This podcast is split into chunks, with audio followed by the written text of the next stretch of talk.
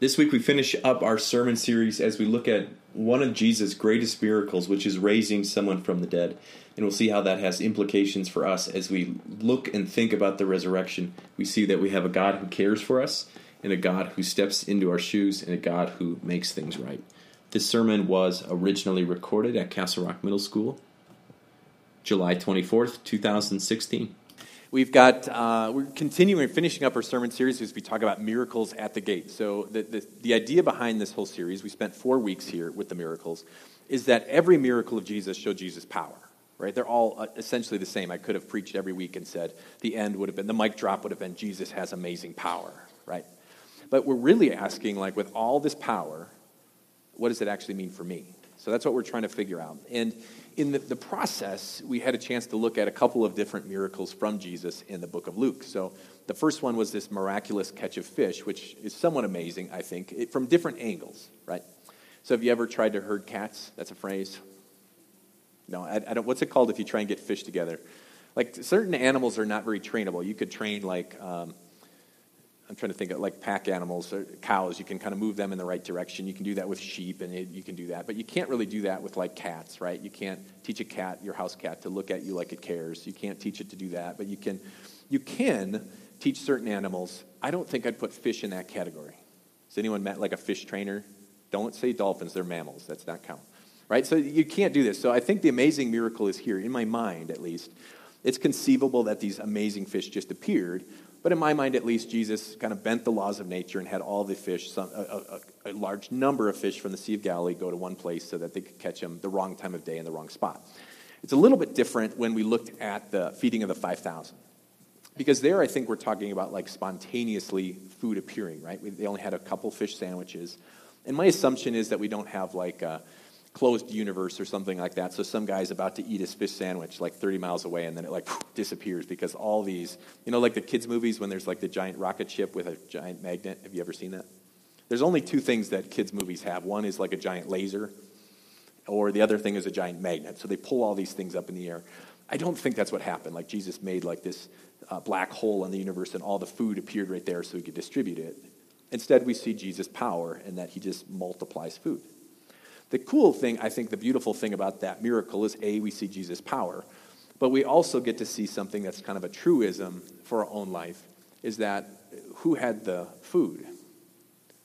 The food was given by Jesus, and the disciples he allowed to distribute that. And I think in, in a similar way, we get to see that same thing happen in our life. God has given you certain gifts, and he's saying, You get to distribute, you get to fill people up with those uh, specific gifts. I think that's a, um, at least a correlation. We wouldn't say that's an exact thing, and that's not Jesus' point, but we can pull that from them.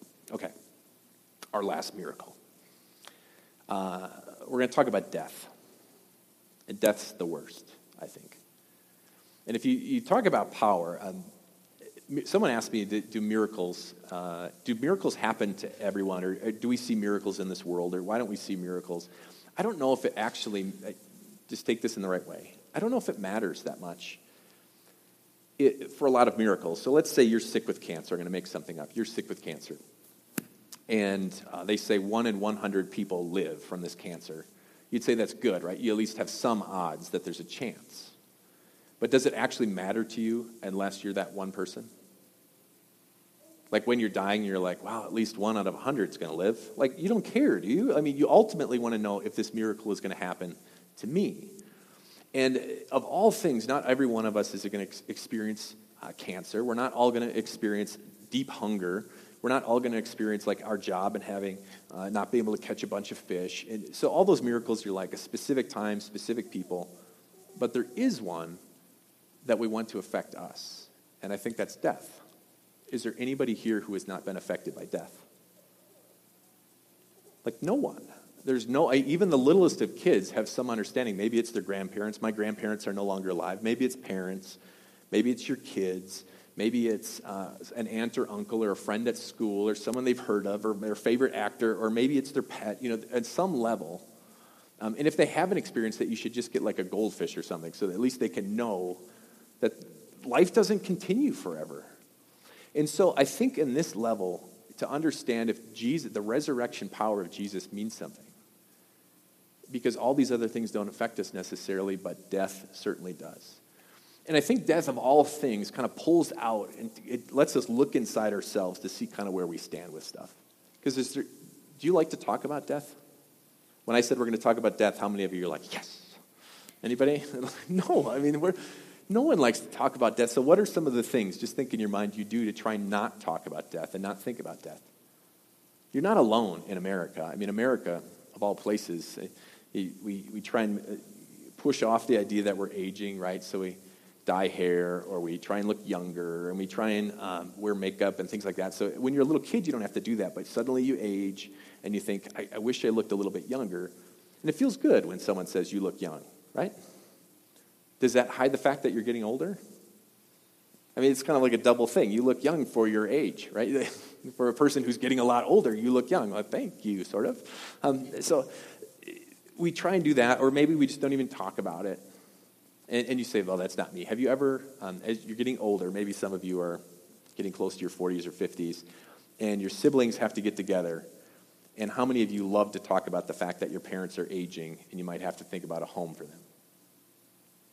I've, countless people have come and say, they, will say to me as their pastor, their pastor, I went home and I, we've got to talk about this, but no one wants to talk about it. Why not? The reality is, if your parents are getting older, you're going to have to do that someday too. And we'd like to think that we're never going to be affected by it. In my mind, if I think if I'm going to get old, it's going to be this beautiful thing, right? And I'm going to sit on the porch and enjoy nice weather. And um, I'm going to watch the sunsets and the birds, and you know, I'm not going to hurt all over. And gonna, my kids are going to come and, and hang out and pour me lemonade, right? That's, I think that's how it's going to go. Arnie Palmer's, it'll be Arnie, lemonade. Because I'm that old now, I'm like, sugar, I don't care. Hit me again. Bring some chocolate cake. You know, like at that point, I, I think that's how it's going to go, but I don't, I think it's going to sneak up on us. Like the last 10 years have snuck up on you. It wasn't that long ago in my mind. I thought, I am so young, and now I'm thinking I'm so old. And then someone who's 10 years older than I am go like, oh, you're so young. I'm like, I'm not so young. Each decade just like sneaks up on you, and then suddenly you have to face death. Well, you're not alone in this fact. It doesn't matter where you stand. There's a guy named Leo uh, Tolstoy. I showed a younger picture because this next one looks like a gnome from the garden. Are you ready? I think he is the model for garden gnomes. But Leo Tolstoy wrote uh, War and Peace, and he's very famous in Russia, and he's doing extremely well. And this was his observations. You got, I got to use patience here. This is a long quote.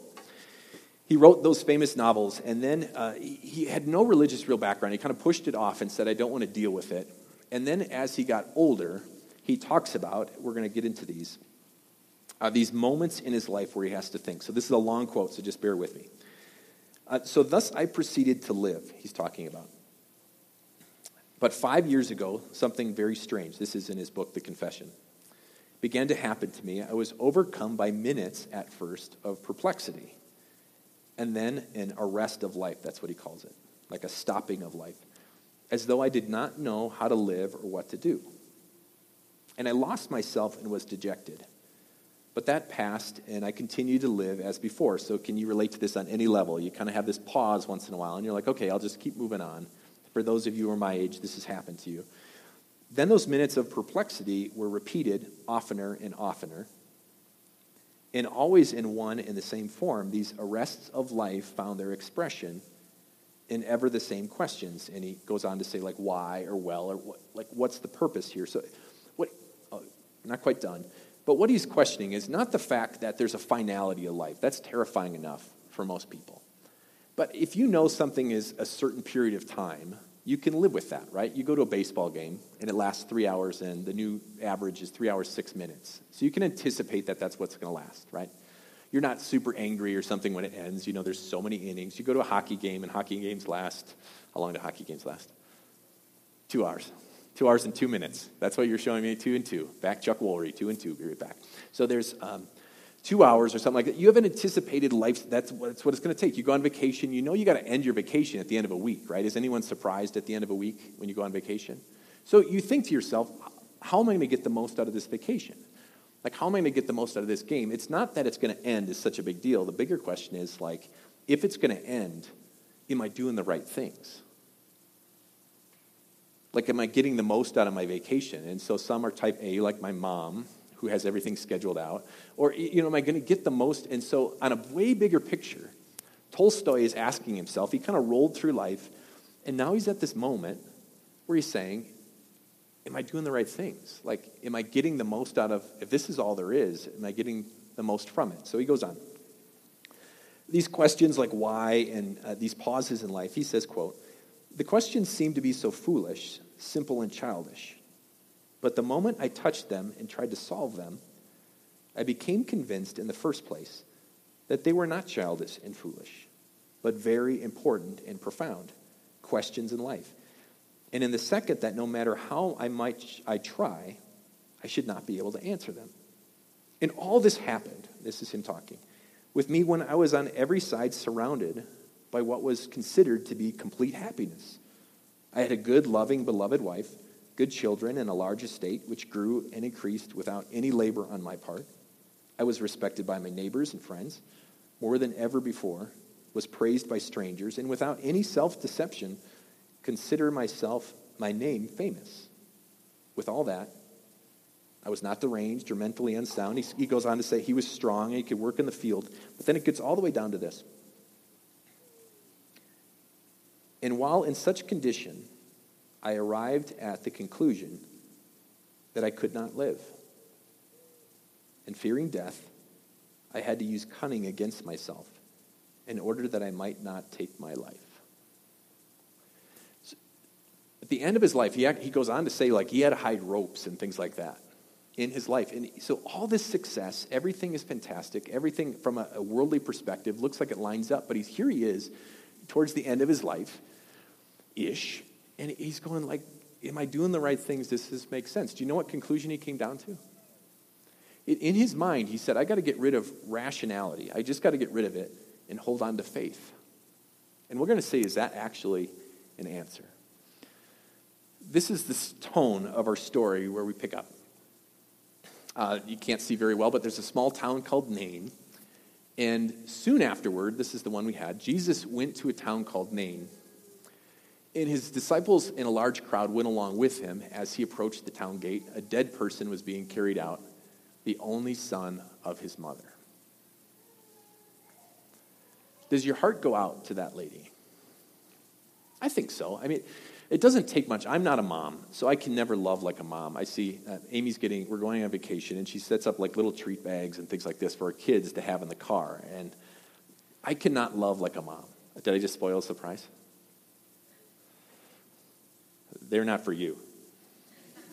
right? So I can't love like a mom. I just can't. And, I don't understand. You've seen moms in action. You can see their heartbreak or their kids stub their toes and like tears start to roll down their cheeks. And the dad's like, well, you just deal with it. You know, like that we can't quite love the exact same way. And that's okay. But I think it doesn't take much to, to think, can you imagine someone you know that has one child? Not that taking away the pain. If you have 13 kids, like someone I know, and their one child died in a car accident, it does not take away the pain. But if they had just one and now it is gone, does your heart go out? Isn't the point when Nathan appears to David? Remember when uh, David and Bathsheba and he tells this story about this poor man who has one lamb? The story isn't quite as convincing if he says this poor man had five lambs and he loved them all very much and all the same, right? It, doesn't, it loses it, right? The rich man has a whole bunch and the poor man has one and now that lamb is taken from him and David is so enraged he said, This guy has to die. That's how he feels. So now we have this woman. Now, I don't know if you've experienced death, but one of the hardest things with death, I think, is if you feel like you're all alone. She's a widow. So now, does your heart go out a little bit more? It, my experiences with death, at least when my grandparents died, uh, Amy and I have known each other since uh, 14 and 15. That's when we started dating. 24 and 25. That's when we started dating. So 14 and 15, we started dating. So we've been there the whole life. I was there when her father, uh, grandfather died. Uh, she's there when my grandparents died. I think for all my grandparents, all four, she has known. So she's always been there. Even when we went through personal tragedy together, as she suffered through miscarriages, or our daughter Josephina, six months in the womb, and a chromosomal disorder said that she is not going to be born alive. Even though we didn't talk for a long time and we were numb, probably for six months there was someone in my life that experienced the same thing. Someone you could say, I'm sad, and they can say I'm sad too, they get it. She's got nothing. Here's what's really hard. As, whenever you talk about death, is our, we long to, I think, as human beings, care for people. And I think we do care for people to a point. But I think there's a few things that go against us. And one I try to explain to the kids not super well. One out of 25 children's devotions go well. But I was trying to talk about perspective. And so I think the same thing would be true in your life, right? You have perspective. And so I'm going to use the example I tried to say with the little kids. They can look, and if a child loses a piece of gum, they're saying, big deal. At least it's not like my toy. And then a child loses their toy, and you're in your teens or something, and you're like, well, big deal. You can get another doll or you can get another Lego set. Then you get in your 20s, and you got a teenage daughter or son who's saying, I got cut from the basketball team, and their whole world is imploding. You're like, you know what? Life moves on, doesn't it? you, you understand this when you've lived a little bit. You're like, it's, you can't say that at the time, but you know, like, this is going to pass. You're not going to be marked forever at a job interview and then say, and then I was cut from the basketball team when I was 14. You know, your life moves on. Then when you're in your 30s, you look at someone in their 20s and they're worried about, I don't know what. I can't even remember. It's a long time ago. But in the things that bother me now, if I talk to someone who's got a decade on me, would say, you know what? It'll be fine.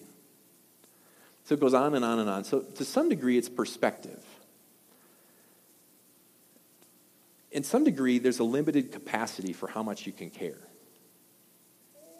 As a human being, I'll give you an example, and this is maybe too autobiographical. So, my mom broke her ankle, so she went to the Lutheran Women's Missionary Society with my daughters. They went to a big convention, a thousand plus people, had a fantastic time, and they got a loft room and my mom slipped down the stairs. You can imagine in a hotel if they have a loft. She slipped down the stairs and broke her ankle. So this is like EBGBs kind of stuff. And um, my daughters are there to try and help her, and screws and plates and all the things that, all this stuff, right?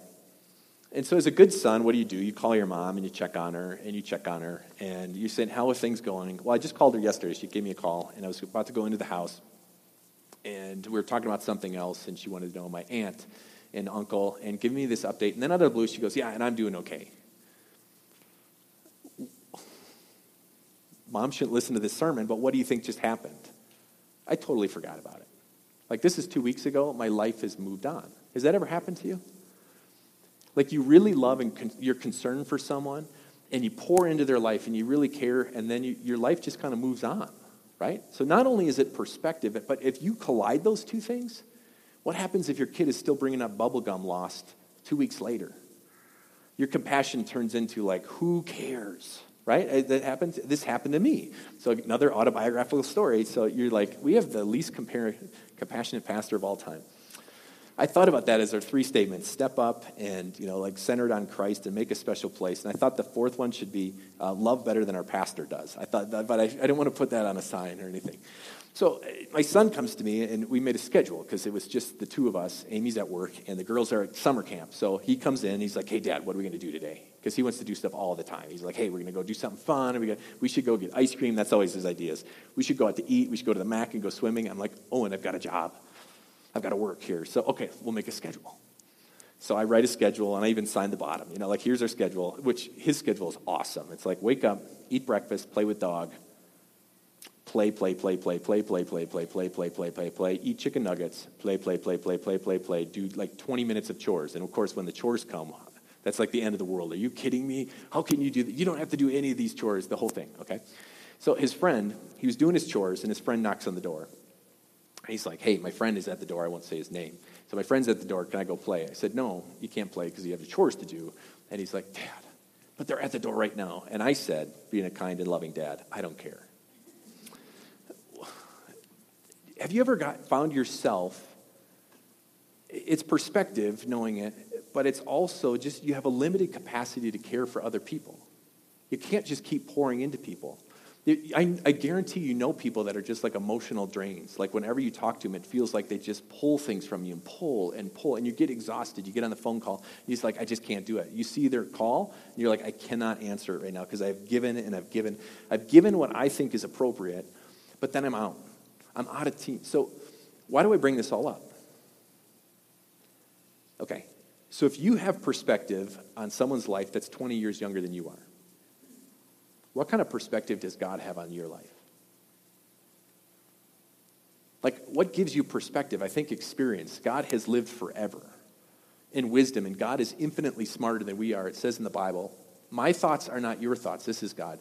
Neither are your ways my ways, declares the Lord. God comes to us very clearly and says, I am so much wiser than you, you shouldn't even think about it. So Job wants an answer. Remember Job, he has all this bad stuff happen in his life, and he's, he wants some answers for God. Does God give him answers? God, he says, God, I'm God, you're not. Deal with it. And so now when you go through your own trouble and you witness your friends who don't seem to care anymore, and you're hurting, and you think, does God care at all about what's going on in my life? I think this is the beauty of this story. And a large crowd from the town was with her. When the Lord saw her, his heart went out to her. And he said, Don't cry. Then he went up and touched the, the bier where they were carrying him on, and the bearers stood still, and he said, Young man, I say to you, get up. The dead man sat up and began to talk, and Jesus gave him back his mother. As human beings, we've got a limited capacity to love. My friend had a concussion, and it was really bad, and I talked to him on the phone. He was really struggling with it. He couldn't concentrate and things like that. And about six months later, he was still talking about his concussion. This is my good friend. He may have came and guest preached for us a couple weeks ago. So my good friend is here, and he had a concussion. And he's talking about it. And in my head, this is an honest dialogue. I shouldn't let him listen either. We won't print this one. I'm thinking, will you just give up already on this stupid concussion? And he's like, yeah, it was really been a rough day because, you know, Rachel, that's my wife, she's talking to me and she's like, Justin, you got to get over this concussion. And I'm like, oh, that's terrible. And what was I thinking two minutes earlier? Dude, get over it. You know, I've got my own things to worry about. I've got my own stuff to get on. We've got our own stuff. And there's so many things going on. I've got my own problems and my own hurts and my own pains. You know, I can't keep listening and listening and listening. And you might think that that's how God is. You think of all people who has perfect perspective. God would just look down on you and say, just get over it. I don't care that you lost your job, you'd think God would say, because you'll get another one. You'd think God would just step in and say, you know, I don't care about loss of life, you know, because you, you have other kids. But Jesus steps into our life and he weeps with us. Does that make any sense? When my little kids would drop like a piece of candy in the gutter, I'd never shed a tear for that candy. Like, how can God, so infinitely wiser, come down and weep with us when Jesus loses his friend? And, and this is the, the craziest thing. He knows the future. And so, Lazarus, his good friend, so Mary and Martha, their brother, dies. He knows, like, in 10 seconds, Lazarus is going to be raised to life. But what does Jesus do when he comes on the scene? He weeps. Does this make sense? This is what I'm saying. Death is a big deal, and it's a big deal to God, too. And so, the beauty of the resurrection, we get to see right here the, the beauty of the resurrection and why this is so essential for us as Christians is because you find comfort in a God who cares. It's not just academic. And Tolstoy said you got to get rid of reason and move on to faith. And I, I, that's true. But I think the more you think about the resurrection, the fact of the resurrection, the, the more comfort there is in it. And I'm just going to give you a couple examples. So the people here, they witness this resurrection. And he gives him back to his mother, and it says they're all filled with awe and praised God and said, A great prophet has appeared among us. They said, God has come to help his people. They witness a resurrection. There's only six in the Bible, and Jesus' resurrection. There's only six. So we think like, oh, there's people rising from the dead all the time, besides the people who rose from the dead after Jesus appeared. But I mean, like specific raising one person, there's only six. So we're looking at like one sixth of them. I don't know the percentage of that. 17? 17 percent. Okay, so it's limited time. God appears to them and says, I'm going to raise him from the dead. The people witness this resurrection and they're convinced. They're like, I have now seen it. Now, this makes sense that we have this kind of God. And I think that makes sense when you think about the resurrection of Jesus. I'm going to give you two examples. So, um, we talk about women's rights and things like that now. Back then, there was not a lot of women's rights when the Bible was written. And in fact, their, their testimony did not mean anything in court. So, just imagine this if you were going to make up a story and say that it was true, would you use only women as the first people to, Jesus appeared to when he rose from the grave? Does that make any sense? Unless it's true. Give you another one. So let's just talk gods here for a second. I just saw the Wonder Woman trailer. Has anyone seen it? No, I, I meant I, have heard about the Wonder Woman trailer. okay, so the Wonder Woman trailer, uh, there's one funny part in it, and I'll, I'll, move that in when we talk about Western religions. So Eastern religions say that we have this God who's everywhere. That's kind of the idea of Eastern religions. But God is not intimate. God doesn't deal with us at all. So God's just kind of way out there and doesn't deal with human beings. That's Eastern idea. Western idea is when you get to like our uh, things. You've got gods who are very intimate, and uh, but not like all powerful everywhere. So I'll give you an example. Does anyone know Western gods from like Roman literature, Greek gods? We got like Zeus, or like German would be Thor. So those are in the same thing. So this is where Wonder Woman comes in. Wonder Woman is talking to this soldier, and he said, "Well, who is your who's your dad?" She said, "I don't have a dad. Zeus just brought me to life." And he goes, "Oh, that's neat." So, but what's the idea? The, the, history of this Western idea would be that gods would come into earth and have like these trysts and these, they, they, they made mistakes and they had relationships. So then you get guys like Hercules who are half God and half, this is what they believed, okay? So that's Western idea. The Jewish idea is way different. So I'm getting to our point. Jewish idea is way, way different. In the Jewish religion, there's only like one God, and you can't even mispronounce his name. So there's some names they wouldn't even pronounce. You weren't allowed to draw or make it like you weren't allowed to try and draw a picture of God. That, that you could not do that. So now you're saying, well, why does that matter? When Jesus rose from the dead, thousands of Jewish people became believers in the resurrection. Which means not only did they just believe in a fact in history, they now started to worship a human being and give him a name. Like, what would convince you to change everything about your religious culture? Like, what would it take for you to go to your mom and dad right now and say, okay, all the things you've taught me, all the things we've learned from the Bible, I don't believe them anymore because I found something else? That's essentially what these Jewish people had to do. And why would a thousand people now look at Jesus and say, I'm going to worship a human being who is God incarnate unless it's true? Like, why would you do that? There is no way you would do that.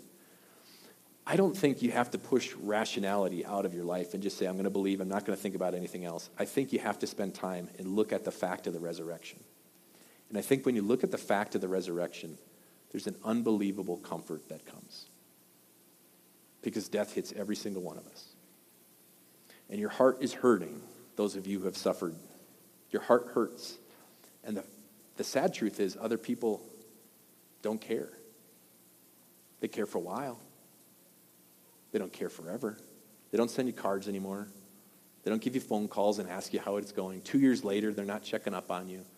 It can feel like I'm the only one who is ever affected. And you think if people are like this, my God must be like that, but that is so not true. Death's a big deal to you, and death's a big deal to God. He weeps with you, He mourns with you, but the beautiful thing is, He makes it right and he turns everything upside down. And through his resurrection, which is an absolute fact, he comes to you with real comfort that say, I am the resurrection, I am the life. Even Job, who had no answers. Job is like, God, what's the deal here? What's going on in my life? He does not give him answers. But in the middle, he says, I know that my Redeemer lives. And as believers, that's the place where you have to stand. Because people are going to fail you. You're going to fail people. But our God who says, I actually rose from the dead, an actual fact, I actually bring you comfort and I actually restore you. Amen. Heavenly Father, Son, and Holy Spirit, every one of us is affected by death, and it feels so wonderful to have people gather around us and care for us. The reality is there's, there's a limited capacity for human beings to care, and sometimes we think, like, do you even care? But you do care. Uh, death is a big deal, and so that's why you sent your Son, um, not just to, to hang out in heaven, but to come to this earth to actually live and to actually die, to actually forgive our sins so that things can be made right and we can have a restored relationship with you. Even as we mourn, your heart goes out to us, but we know you're the only one who can make this right. Amen.